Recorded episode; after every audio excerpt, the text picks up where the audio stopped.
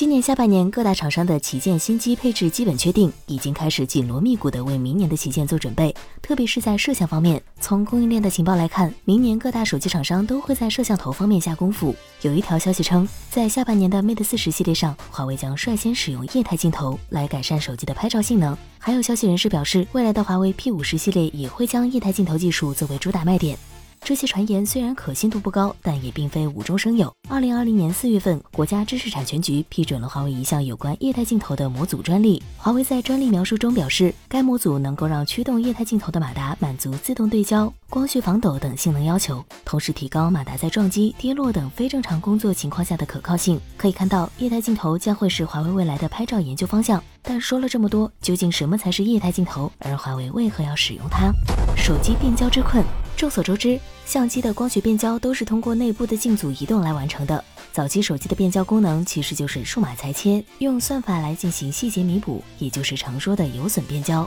为了解决手机的变焦问题，厂商也使出了浑身解数，例如增加镜片数量，或者干脆买一个专用的长焦镜头，这也是双摄的由来。但就算是双摄，手机能拍到的原生焦段还是有限，绝大部分场景依然要通过有损变焦来解决。当然，头铁的厂商也有，三星就是其中一个。他提出了一个极为粗暴的方案，在手机上添加体积硕大的摄像头，赢得变焦空间。虽然从结果来看，三星的变焦手机 Galaxy Zoom K 在二零一四年就已经实现了十倍的无损光学变焦，但其形态并不受市场的欢迎。在大家都在疯狂添加摄像头的时候，二零一七年的 M W C 大会上 ，O P P O 站了出来，提出了一个富有创意性的设计——潜望式变焦方案。就是用厚度换宽度，通过一枚棱镜将摄入光线横放，镜组的活动限制就从手机厚度变成了手机宽度。但到了今年，潜望式镜头也开始遇到瓶颈，如今的五十倍变焦依然要靠多个不同焦段的摄像头完成画面接力，进行有损变焦。潜望式摄像头最多也只能给到十倍无损变焦，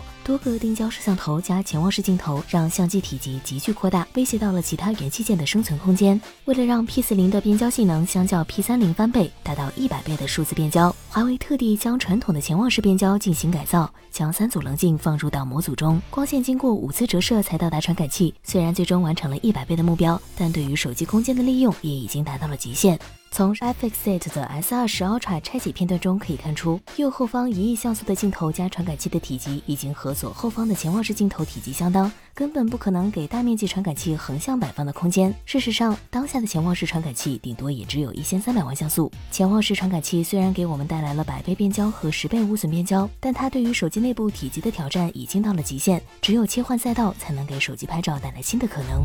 液态镜头成未来。实际上，液态镜头的原理并不复杂，它比传统镜头更早地进入到我们的眼中。人眼之所以能无缝调节焦距，就是因为睫状肌在自动调整晶状体的弧度。液态镜头的原理就是如此，通过电压改变液晶形成的镜片曲率，从而实现焦距变化。二零一三年，人们已经将液态镜头做到了一厘米左右的大小，并能实现四百焦段的清晰成像。除了液晶之外，利用油和水的形变也能实现折射效果。通过施加电压，让油层形成凸透镜，产生聚光效果。不过不过从小雷找的资料来看，施加的电压普遍在五十伏到一百伏左右，在手机上实现的希望渺茫。华为的专利其实并不算新奇，二零一零年，三星、索尼、佳能就有了液态镜头的相关专利，而液态镜头要上手机的传闻甚至可以追溯到二零零六年。液态镜头也已经被用在了微型扫码器上，但在手机上，液态镜头的发展空间依然有限。不提改变液态曲率的方法能否在手机内部那小小的空间内有效实现，也不提它的高昂成本，液态镜头的色散、畸变情况较为严重，光学特性大幅落后于当今的成熟镜组，